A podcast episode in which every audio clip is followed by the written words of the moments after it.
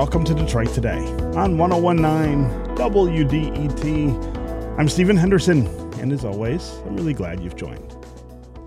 Last week, the Supreme Court threw out a Republican led challenge to the Affordable Care Act, making it the third time the Obama era health care law has been upheld by the highest court. Broad provisions of the law were left in place in the 7 to 2 vote. So the question is does this mean the future of the ACA is secure, at least for the foreseeable future? And if there are going to be more challenges, what kinds of challenges will they be? And is this a court, because of its makeup, that in the future might be a little more open to the idea of reforming the reforms that the ACA brought to all of us? Here to talk about the implications of this decision is someone who knows an awful lot about this topic. Julie Rovner is Kaiser Health News chief Washington correspondent, and she has covered healthcare for more than 30 years, and of course has covered the ACA since it was passed in 2009. Julie Rovner, welcome to Detroit Today. Thanks for having me back. Yeah.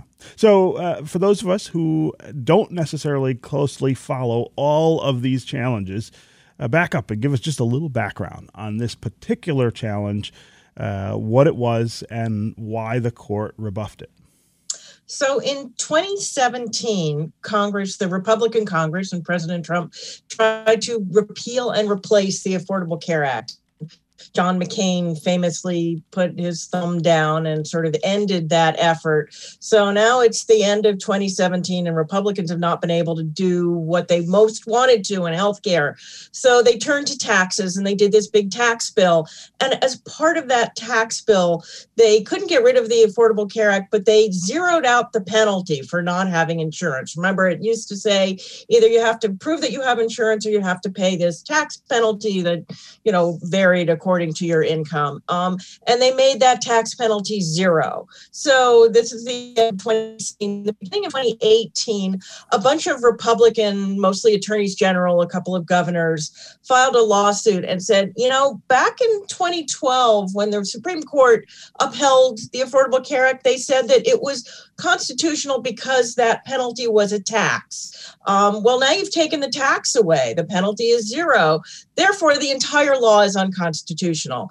Now, very few legal scholars on any side of this issue thought that was a very strong case, but they found a judge in Texas who said, oh, yeah, you're right. The whole law has to go. And then they went to the Fifth Circuit Court of Appeals who said, maybe the whole law doesn't have to go, but yeah, there's a problem here. And the Trump administration at that point has joined the Republicans in trying to strike down the whole law. So a group of Democratic attorneys general says, this is a silly case. And they went straight to the Supreme Court and said, you really should hear this now. And the Supreme Court said yes. Um, and that's how we ended up with this Supreme Court case. And in the end, the Supreme Court didn't even rule on the merits of the case. Mm-hmm. They said that the states actually didn't have standing to bring this case because they were not harmed by the fact that the penalty has been made zero. And that's the first threshold you have to get over in order to file a lawsuit. So therefore, as you as you correctly said, they threw the case out. That's sort of how we got to where we are today. And and so this is the third time that this court has effectively defended the Affordable Care Act against challenges brought by uh, brought by Republicans against it. Is it fair uh, to to now start calling calling this maybe the Roberts law uh, as opposed to an Obama era law? I mean, John Roberts, uh, who's the Chief Justice, has been there the whole time. Uh, and he's been key to some of these uh, to some of these rulings. Here, it's a seven it's a seven two vote, not very not very close. Uh, but but I think there is something about the idea that a Republican led court, quote unquote, has been unwilling to indulge Republican challenges to this very democratic reform. Yeah, I, I mean, I think that's true, and I think what's fair to say is that if the Supreme Court, even in 2012, before most of the law had taken effect, if the Supreme Court had struck down the entire thing, it would have created chaos in the nation's health system. Obviously, today it would be even worse because the law, you know, we think about the law as just the people who buy their own insurance on the marketplace and people who get expanded Medicaid, but it's much larger than that. It touches it touches almost every piece of the healthcare system. And if the Supreme Court were to say, yeah, the whole law has to go, it would really turn the nation's health system kind of upside down. And Roberts knows that. And he's been in the majority in all three of these cases um, because I think he knows what the, you know, the consequences would be if they struck it down. Now, that's not to say that this court has not tinkered with the Affordable Care Act. They said in that original case in 2012 that the Medicaid expansion should be optional. Michigan was one of the states that was later to come to that expansion, and we still have a dozen states that haven't expanded at all. And we've had continuing litigation over the birth control and abortion related pieces of the law, um, which may well continue. Hmm. So, so the flip side of this, of course, is that uh, GOP legislators have tried several times to get rid of the Affordable Care Act. They've voted a number of times to try to overturn it. Uh, of course, uh, President Obama would not sign those laws, uh, or the House, the, the GOP House, uh, was doing that um, even when uh, the Democrats still controlled the Senate. Um, you know, what's what's next though? This is a political strategy, and it is designed, of course, to cast doubt on the effectiveness of the ACA and to suggest that that we could do better. Not that we've seen anything in terms of a comprehensive plan from uh, the GOP that that would work uh, substantially better or even even differently. Uh, is this the end though of that? The, that strategy paying off for them? In other words, is there likely to be more challenge, uh, or is this kind of slamming the door on the idea that you could that you could get rid of this and bring something else into existence that would uh, that would work radically differently? Well, of course, the Republicans, you know, the dirty little secret is Republicans have never agreed on what that replace would look like That's right. with repeal and replace. They are, uh, the uh, we should point out, the Democrats also disagree on, you know, what to do next, whether to expand the Affordable Care Act further, whether to go to a Medicare for all, whether to create a public option. So there's a lot of disagreement about health care within the Democratic Party, but the Republicans are just as divided uh, about really the role of government in healthcare. So the Republicans, you know, in some ways, the, the worst possible outcome of this court case would have been if the Supreme Court had agreed with the Republican states, um, because the Republicans have no idea what it is they would put in place of the Affordable Care Act. But there are already, you know, there's another challenge moving its way up, not to the entire law, but to the um, to the free preventive care part of the Affordable Care Act. Um, there's a case that's back before the same judge that struck down the the entire law or tried to strike down the entire law um, in 2018. So I think we'll continue to see some sort of you know strategic pieces uh, challenged for Republicans to try to sort of make political hay. But I don't know that we'll see another challenge to the entire law, which is not to say it isn't possible. Somebody may think of something, but um, there isn't anything on the horizon. Mm. I'm talking with Julie Rovner. She is the Kaiser Health News chief Washington correspondent. She's covered healthcare for more than 30 years and has covered the Affordable Care Act since it was passed by Congress in 2009, signed into law by President uh, Barack Obama in 2010. Uh, we're talking about the latest U.S. Supreme Court ruling with regard to the ACA. The court last week uh, rebuffed yet another challenge to uh, the law's existence, led by uh, GOP uh, challengers against the Affordable Care Act. If you if you want to join the conversation, give us a call and let us know if you think the ACA is here to stay. do you have health insurance through the ACA marketplace. Talk about how your insurance has changed over the last decade as we've gotten used to life under the Affordable Care Act. Is it better for you? Is it worst? Is it easy to navigate or do you find it confusing? Uh, give us a call. Talk about your premiums. Uh, a lot of people have experienced higher premiums as a result of the ACA? Uh, are you somebody who is worried about uh, how much you have to pay for health care uh, right now? Also, give us a call and let us know if you think the ACA shouldn't be the final word on healthcare reform in this country. Of course, uh, in the Democratic Party, on the far left of the party, there are a lot of people who are saying we got to go much, much further than the ACA does.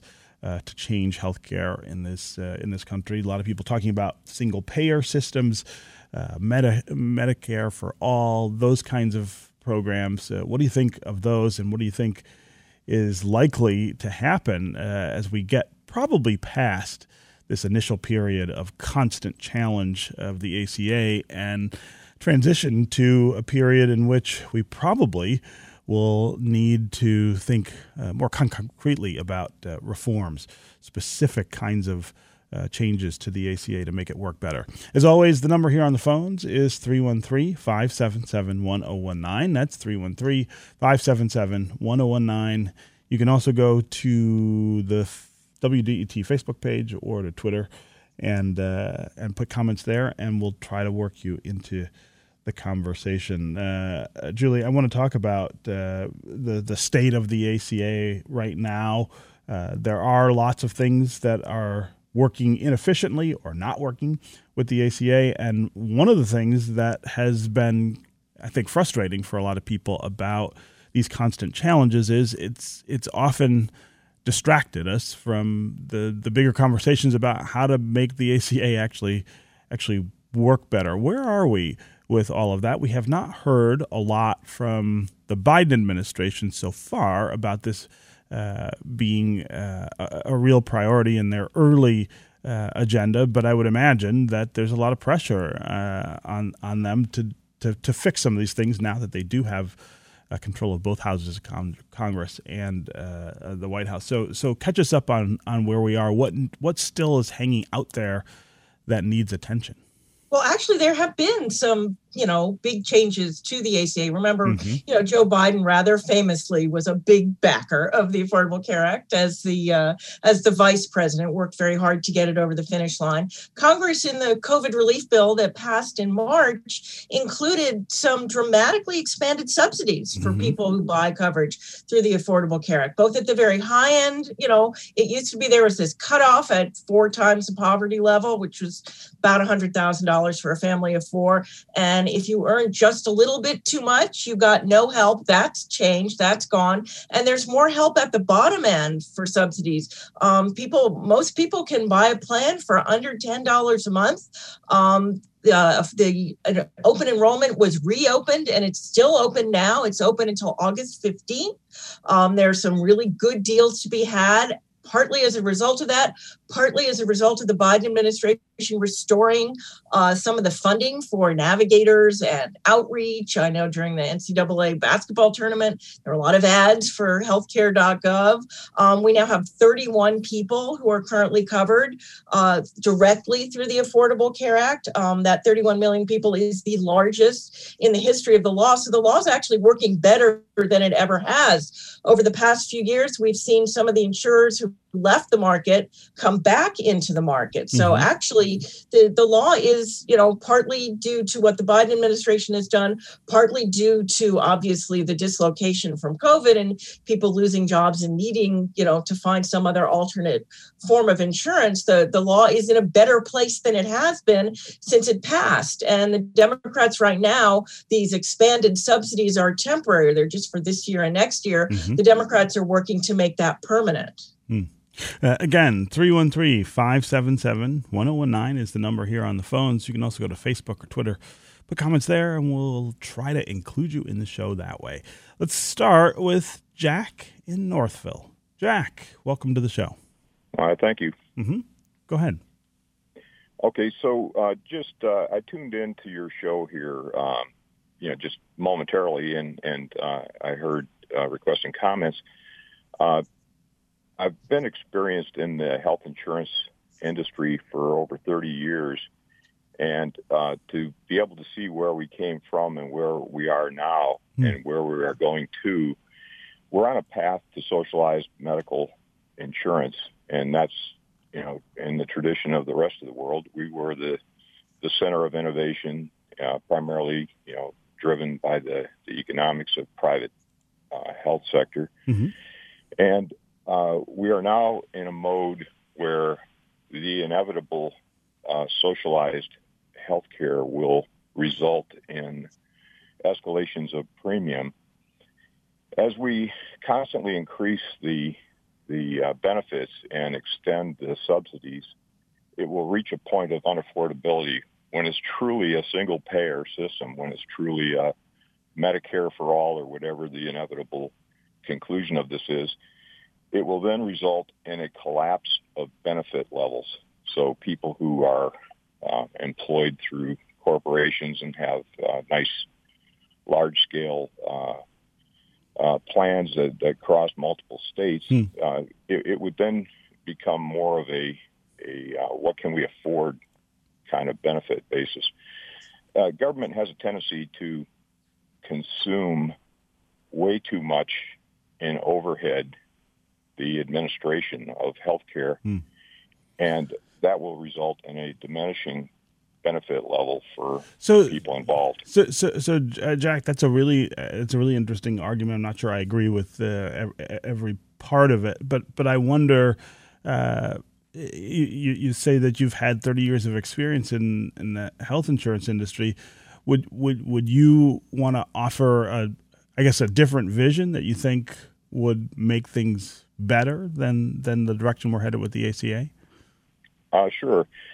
Uh, when ACA came into uh, effect, uh, it, it, was a radical change from uh, the existing platforms. Certainly, there were uh, criticisms that were valid. There were also criticisms that, that were probably over overemphasized. But largely, the elimination of people based on pre-existing conditions is something that can fall in either category. You don't have to go socialized medicine to be able to do that. In fact, if government were to focus their attention more on making sure that there was health care available to people who might not uh, be underwritten mm-hmm. uh, to achieve a better uh, benefit and premium ratio, uh, that would be probably where government's involvement would be best served. This is the way it was in some states, but not all states uh, prior to mm-hmm. ACA, mm-hmm. and it worked well in those states when when government can subsidize. I mean, Medicaid right. is is the extreme limit of that, but there were many states that offered plans for the uninsurable. Hmm. Uh, if uh, government focused on that, that would be better for everyone. Yeah, uh, Jack, I I really appreciate the call and uh, the thoughtful insights there. And again, I mean, I don't I don't agree with everything you're talking about here, but I, but it's obvious that you've given a lot of thought to it. Um, uh, Julia, I'd love to have you react to what uh, what Jack is talking about here. Well, I, I covered a lot of those. They were called high risk pools prior to the Affordable Care Act for people who basically could not get insurance because they had pre existing conditions. And they didn't actually work that well. There was one in Florida that had been closed for to new entrants for like 15 years. And there were others that were open, but you couldn't get coverage for the thing that made you uninsurable. So I did a story about a woman with cancer who was able to get insurance through the high risk pool in her state, but she could it didn't cover her cancer care. Mm. So that was not a great solution. Now, I agree that you know allowing everybody to buy insurance uh, including sick people, does run up everybody else's premiums. That's why the government has the subsidies. And, you know, the Affordable Care Act is a very, is sort of a complex answer to that. Um, and it's not, you know, it's it's not the cleanest, most understandable way to do it. Mm-hmm. But as we pointed out earlier, nobody has really a better idea yet for how to do it. Democrats would obviously like to have more government. Republicans would like to have less government. There's probably some in between um, that that would do it. But I think I think even Republicans and you know rather sort of in their heart of hearts don't really want to go back to what it was before the affordable care act to um, that's why you keep hearing them say oh well whatever we do we're going to protect people with pre-existing conditions. So mm-hmm. it's still you know nobody has sort of solved the healthcare conundrum. Um, it's healthcare is getting increasingly expensive. That's to some a small piece of that is due to the Affordable Care Act for some people, but in general, healthcare is getting much more expensive because people who like to make money and not necessarily healthcare people who like to make money are moving into healthcare because that's where the money is. So we're seeing a lot of increasing costs in healthcare because hedge funds and investment groups are getting into healthcare, and that's a continuing problem. Hmm. So, so his argument though about sapping the innovation, the spirit of innovation that is you know a part of the the medical industry in our in our country. If you move too closely or move too far to a, a more socialized uh, medicine model, do, do, do we believe that would happen, or does that necessarily have to work that way? Well, that's been the argument all along. I mean, particularly in drug prices, which is sort of the big fight that's going on now, that the drug companies, if they can't, you know, make lots and lots and lots of money then they're not going to pour the money into r&d and that the money that i was just talking about the people who are investing you know may will may go somewhere else where they think they can get a better return so that's sort of the trade-off is sort of innovation versus affordability and one would presume that there is a balance there that could be found but we haven't found it yet mm. Okay, we're going to take a quick break. And when we come back, we're going to continue this conversation with Julie Rovner about the Affordable Care Act. We'll also continue to hear from you on the phones and on social media. Want to join the conversation? 313 577 1019 is the number here. You can go to Facebook or Twitter and put comments there, and we'll include you in the show that way. Stay tuned. We'll be right back with more Detroit Today.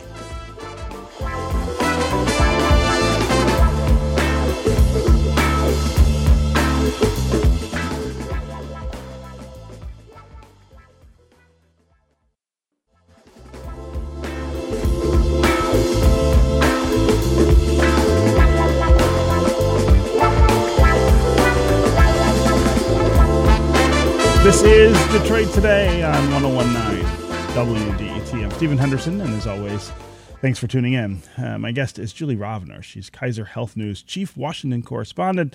She has covered healthcare for more than 30 years and has covered the Affordable Care Act since its inception, a little more than a decade ago. We're talking about the latest Supreme Court ruling, which affirms the existence of the ACA and uh, what the future looks like, what kinds of reforms we still might need or want to make healthcare work better uh, in this country. We want to hear from you as well. What do you think of the ACA right now? What do you think of health reform overall? Uh, are we headed toward a more dramatic remake of medicine in this country? And is that something you think we should do? Uh, also, give us a call and let us know what your experience has been with the ACA. What do your premiums look like? Uh, what does your access look like? Are those things better or are they worse um, since the ACA was uh, put into place? As always, the number here on the phones is 313 577 1019. That's 313 577 1019. And you can go to Facebook or Twitter and put comments there and we will include you that way. Let's go to Bob in Chesterfield Township. Bob, welcome to the show. Thank you so much. Mm-hmm. I would like to, uh, first of all, you're one of the best shows on the radio. Uh, oh, thank you. I, I want to talk starting with my experience. Uh, at one time, my company transferred to Europe. I spent five years there, and I experienced socialized medicine up close and personal. Uh, my daughter was born there. I suffered a serious injury while, while I was there, and it was it was excellent. Coming at it from the other side, uh, I'm now in a position, like many people, where I can give a significant amount of money to charity. And what I do is I call it giving with an attitude. It's like do what makes you happy, what suits your values. And for me, everything I do is directed at uh, Detroit proper and Hamtramck, including my charitable trust a number of years ago, I was living in Houston, and there was an excellent uh, radio host named Leo Gold on Pacifica Radio. Hmm. He made the statement that our medical system is for profit and inefficient. So, why would I want to make any donations for anything for profit and inefficient? And so, anything medical is completely off my list. And my comment would be there are so many of us who want socialized medicine and to strengthen the ACA. Mm. If every person who wants that were to direct their charity away from anything medical, we'd get it in no time. And that's from the little guy who gives $25 to uh, the American Cancer Society or the big shot who's going to be saying, you know, I don't think I'm going to pay to build that new wing of the hospital. Hmm. We would have it immediately. So, Thanks so, for taking my call. so, so Bob, I, I, I'm a little curious about, a little more curious about your experience with medicine in, in Europe. Can you, can you, uh, you said that you had uh, several occasions to have to interact with the, the, the, the medical system in, in Europe. Can you give us a sense of how satisfied you were uh, with, with that and whether you thought it was superior to what you would have experienced here? in some ways it was better. In some ways, maybe uh, a little worse. Like the com- country I was in was very hesitant to provi- provide uh, painkillers. At the other side, uh, I was in an accident. I lost sight in one eye. Uh, I was in the hospital for nine days. Hmm. When I came back from uh, Germany, uh, I saw a specialist for a second opinion and continue my treatment. And I said, I was in the hospital nine days. She said, uh, we might have kept you overnight. When my daughter was born, she was jaundiced. They did not kick my wife out of the hospital right away. They were there for five or six days until things were stabilized. So those are the cha- things I've seen. The quality of the uh, physicians, facilities, and care was on par, or like I said, a little better or a little worse than what you get uh, the states, depending on what aspect. Mm. Uh, Bob, I, I, really appreciate uh, you calling and, and, sharing that experience. I mean, I think that kind of experience is really, really key to understanding the differences between socialized medicine, quote unquote, and, and, and what we have here. Julie Rovner, I wonder if you can uh, react to what Bob is talking about. Yeah, well, it, it's important to say that, you know, all the European countries have different healthcare systems. Yes. They're they're not. I mean, I think we think of England as sort of the traditional, what we talk about as socialized medicine, where the doctors and the hospitals are all part of the National Health Service. But in Germany, they have, you know, they have mandatory taxes and they have, you know, everybody has health insurance, but it's done through, it's, a, it's sort of a joint public private effort. It's, it's more regulated than we have here in the United States. Um, and it's, you know, they've had it for a long time and it's a very efficient system. And um, yes, I, I, they do tend to keep people in the hospital longer. That's I think more of a cultural thing than the than the health system thing. That, that's sort of one of the quirks of, of the German health system. But you know, Germany is different from France, is different different from the Netherlands, is different from Spain. They're all quite a bit different from each other. I actually spent some time in Switzerland where they have a system that's a whole lot like the Affordable Care Act. In fact, that's what the Affordable Care Act was based on. Mhm. Um, they had a mandatory, you know, private insurance, and you had different levels that you could choose from. Um, and there were subsidies for people who couldn't otherwise afford it, but it's basically a private system. Um, you know, it's it's a joint private government system, and there are a lot of big drug companies in Switzerland who seem to do okay with innovation. So, but on the other hand, Switzerland's the most expensive health system in Europe. So this is the continuing fight about is public or private more efficient and more cost effective. Yeah, yeah. Uh, again, Bob, really appreciate the uh, the call. Let's go to Francis on the east side. Francis, what's on your mind?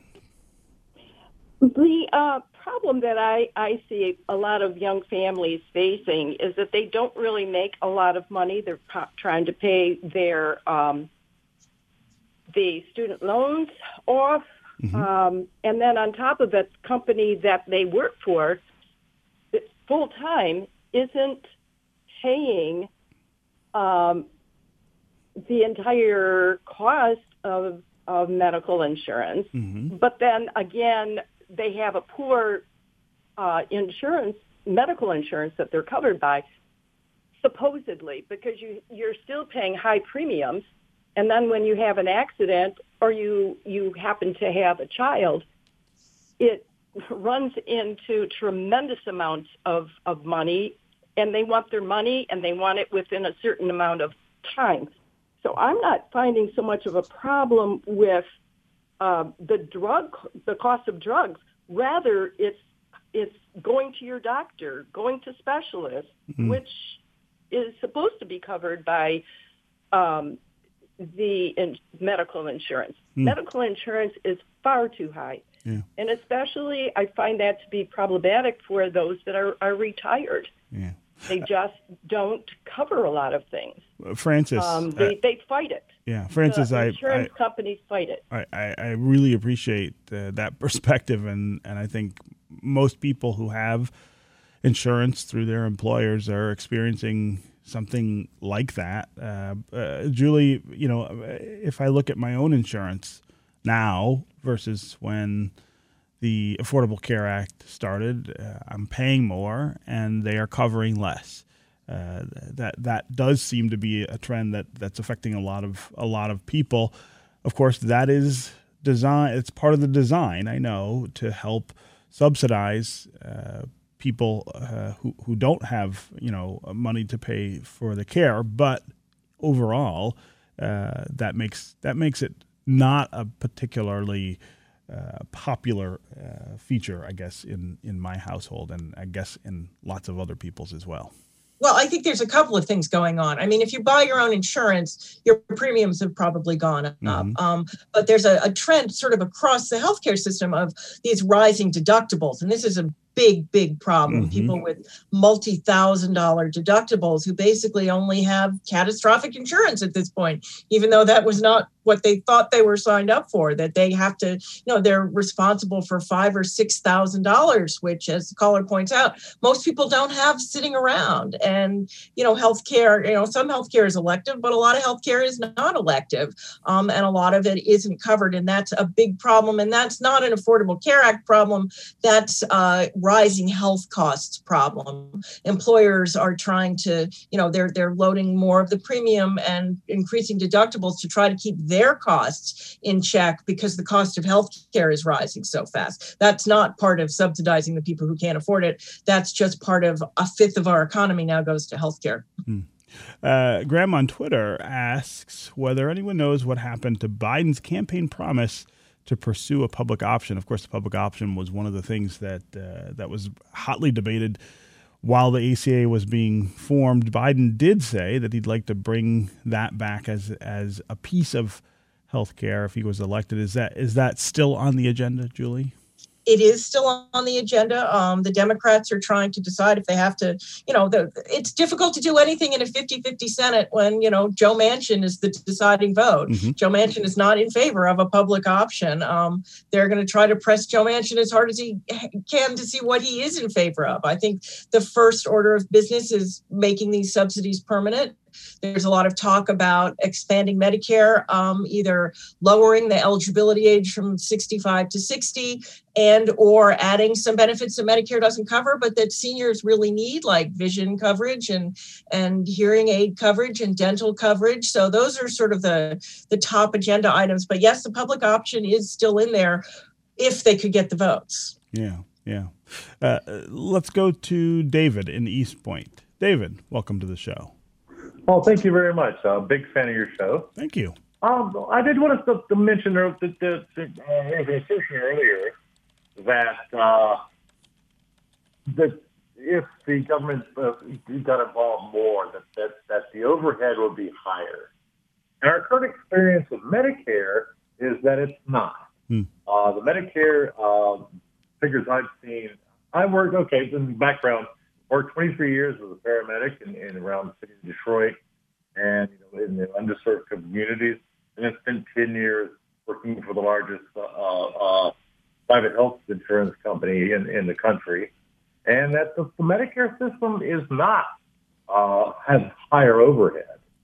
Uh, so that's, uh, uh, that the fact that Medicare for all would be more expensive overhead wise, I believe is, is, is just absolutely wrong. Hmm. Um, now I'm on, I was uh, unemployed for the past year, and I, I actually was on Medicaid, and now it's, it's uh, you know, the they Michigan has privatized that, and now I'm running into situations with with that uh, insurance uh, where I have uh, uh, prior authorizations that I've never had to uh, uh, answer for before. Uh, I have a, a heart condition and is supposed to be taking a, a drug that's rather expensive, but that's been denied from my, by, by the company, mm. and I'm constantly running into these. So it's it's, it's uh, the, the private health insurance that model, uh, the for-profit health insurance that model is, is, is killing us. Yeah. You know, the, the less amount of care they can provide, the more profit they can make. Yeah. That's, that's where we, you know, I, I like I said, 23 years in, in EMS and 10 years working for the uh, for-profit health insurance. I totally support the Medicare for all. Right. I, I, I just don't see the argument. Going to be more expensive. Uh, David, uh, again, I appreciate the call and, and the wonderful insight. We're getting really great calls today from people who have lots of firsthand experience with uh, these issues. Julie, is he is he right that government involvement, government management of at least certain parts of the healthcare system doesn't make it more expensive? Uh, he is. The other caller was right too. Sometimes government can be less efficient, but government is definitely less expensive. Um, sometimes you can government, you know, sometimes private insurance makes you jump through hoops because they don't want to provide services, but sometimes private insurance makes you jump through hoops because they don't want they want to, you know, curb unnecessary care. You know, it's it's healthcare is really complicated. This is why we've been arguing about it for a hundred years um, because this is and this is what every country is wrestling with is you know the more the more you can do the more it costs. I mean we saw this um, you know rather dramatically with the hepatitis c drugs a few years ago which you know what a medical miracle. We could cure hepatitis c. Great great news. Bad news it cost $84000 uh, per patient to cure hepatitis c because it's a private company and they wanted to you know make make their money. So it's you know, would we have had the drug if they couldn't have charged $84,000? Could they have maybe charged $20,000? This is the continuing strain about the debate about healthcare. We want to be able to do more and more. We don't want to, we need to be able to afford it as individuals and as a society, and we don't know how to strike that balance. Mm. Okay. Uh, Julie Rovner, Chief Washington Correspondent for Kaiser, Kaiser Health News it's always great to have you here with us on Detroit Today. You know so much about this, and I think our callers always respond really enthusiastically when you're when you're on the program. So thank you so much for helping us understand what is going on with the Affordable Care Act. Always a pleasure. Okay, we're going to take another quick break, and when we come back, we're going to talk about healthcare right here in Southeast Michigan and what this planned merger between Beaumont and Spectrum Health will mean for patients and healthcare providers. Dustin Walsh, who covers healthcare for Crain's Detroit Business, will join us next. Stay with us. We'll be right back with more Detroit Today.